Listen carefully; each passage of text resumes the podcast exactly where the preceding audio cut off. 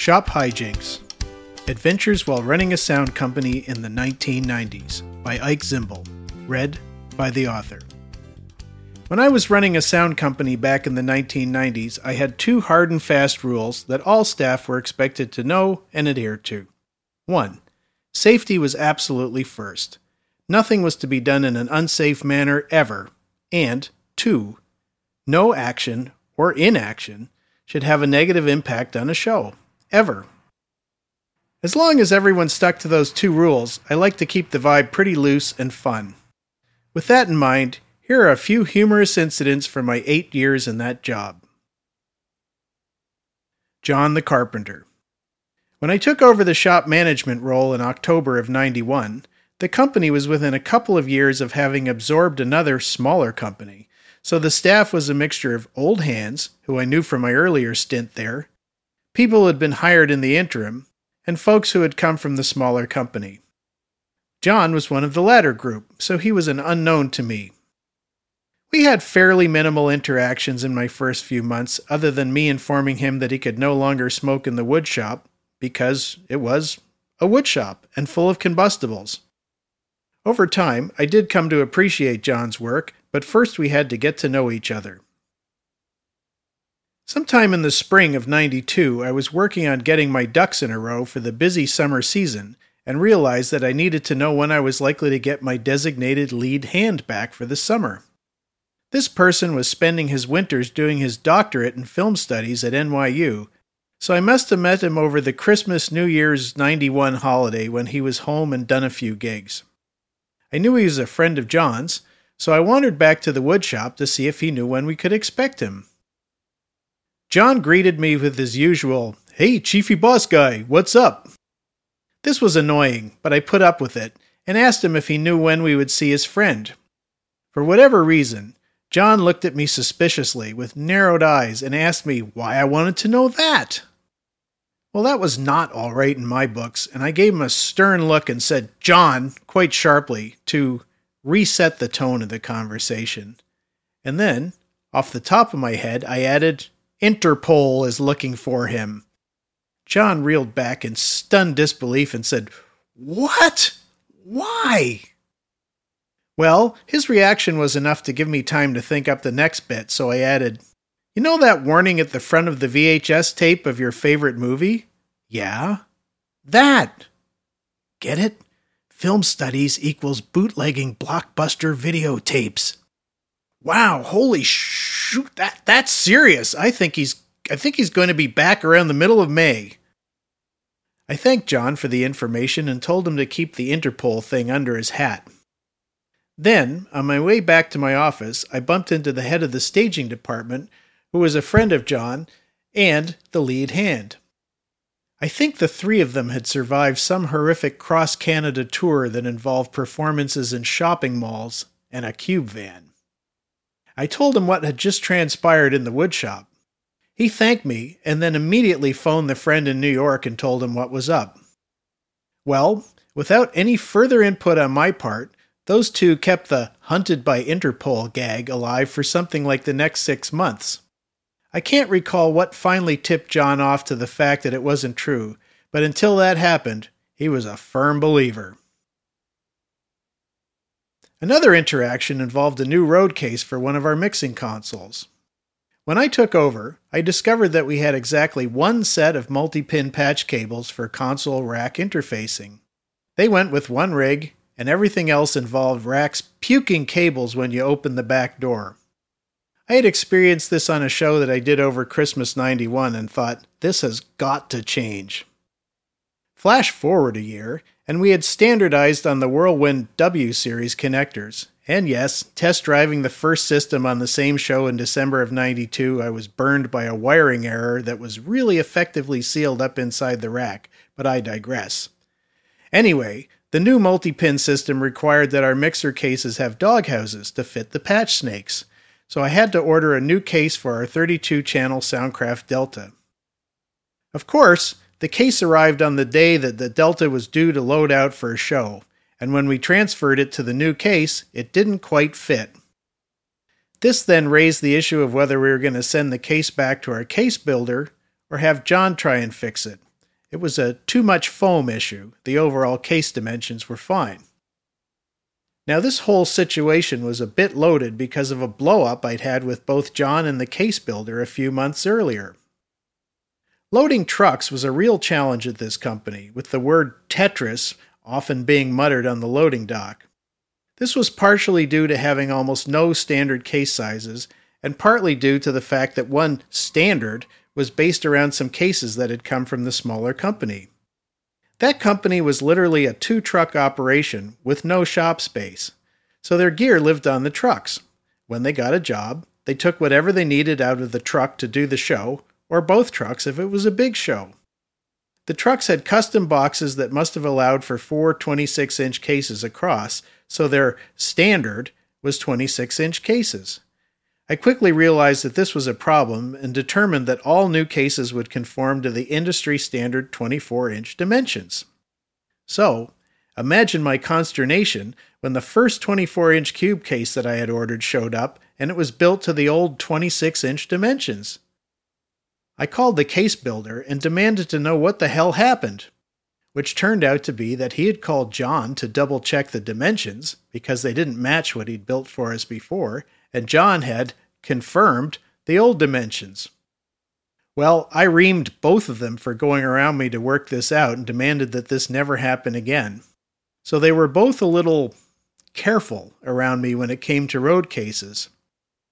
Anyway, after several phone calls back and forth, it was determined that the case builder would give me a bit of a discount on the mixer case because of the error, and I would have John, whose last name began with the letter V, sculpt the foam to make the desk fit. Having resolved this with the case guy and with John standing by in the woodshop, I picked up the shop all call, and in a moving tribute to the Steven Spielberg classic E.T., called out, JV, Hone foam. On another occasion, I was sitting in my boss's office discussing some of the day's challenges when John tracked me down. From the hallway, he said, Hey, Chiefy Boss Guy, you got a minute? Um, sure. I was just sitting in the boss's office talking to him, but sure. Anyway, I responded with, What's up, John? And then immediately followed that with, it's a big pharmaceutical company, but that's not important now. That earned me some blank looks from both John and my boss, and now I can't remember what either conversation was about. Actually, on reflection, this happened twice. The second time, John said to me, Hey, Chiefy Boss Guy, you got a sec? To which I replied, Well, I've had sex. More blank looks all around where there's smoke. One summer day in 1992, we had so much gear out that the shop was literally bare. There wasn't a single piece of equipment from one wall to the other in the main shop. I was standing in the middle of the shop floor marveling at this. It was the first time I'd seen it, when our delivery driver came over to touch base. As I was talking to him about the various jobs that were out and which ones had called in for extras and so on, I began to smell smoke. It smelled like a slow, smoldering paper fire, but the challenge was figuring out what could possibly be smoldering in a shop with a concrete floor and cinder block walls, which had been swept by the morning shop crew. There wasn't a gum wrapper or a post it note to be seen anywhere. We'd been standing in the middle of the floor, but after a minute or so, the driver went over to one wall and said, I think it smells stronger over here. Sure enough, the smell had dissipated where I was standing, and when I got over to where the bare cinder block wall met the bare concrete floor, the burning smell got stronger, with not one bit of combustible material in sight. After a minute, the driver got bored with the wall and walked back to the middle of the shop and announced that it smelled stronger over there again. This little dance repeated itself a few times before I finally looked down and noticed that the cuff of his jeans was smoldering from where he had inadvertently knocked the lid end of his cigarette. Oops! A few years later, we had moved to a much larger shop, and it so happened that on another day when we had a lot of gear out, I got word from the folks in our service department that they were not able to repair the VCR from my home that I'd asked them to look at. I said, no problem, I would come and get it out of their shop right away.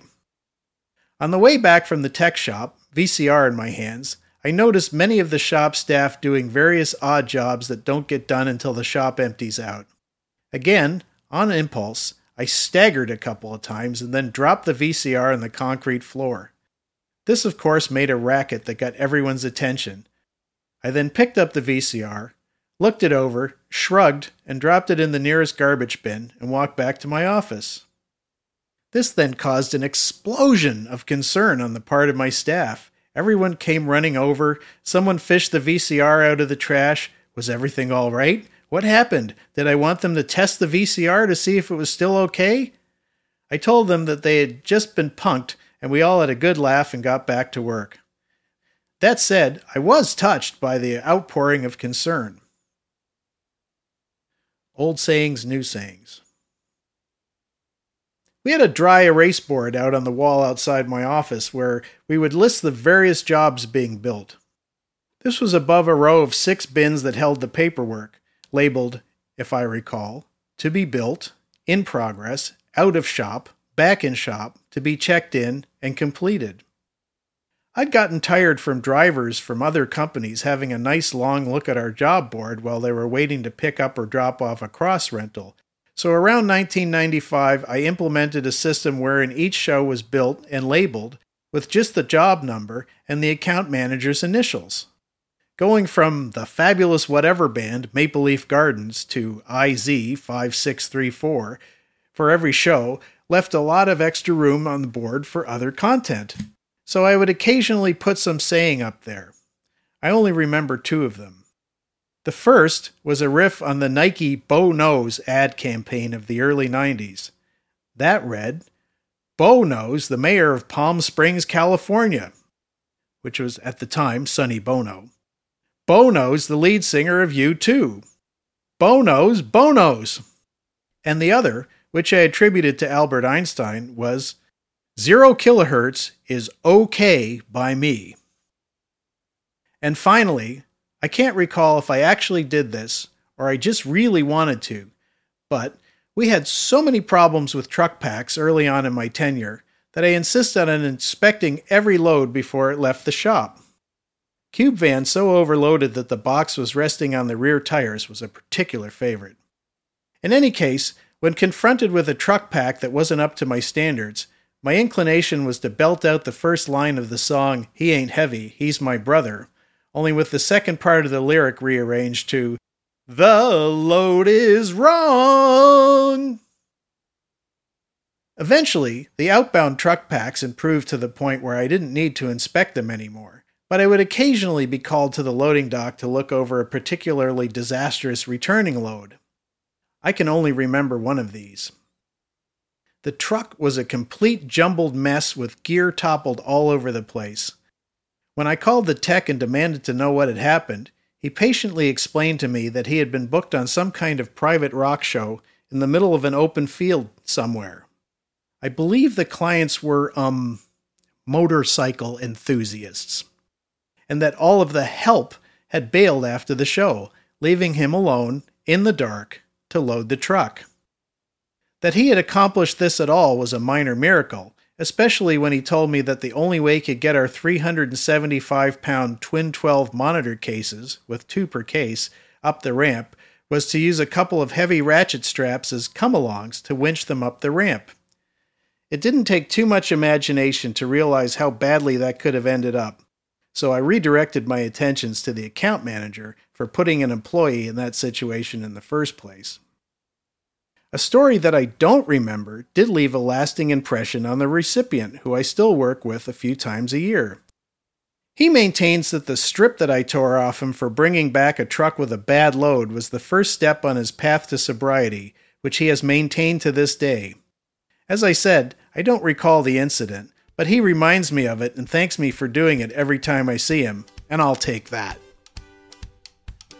Longtime audio professional Ike Zimbel is a top freelance wireless frequency coordinator and technician based in Toronto.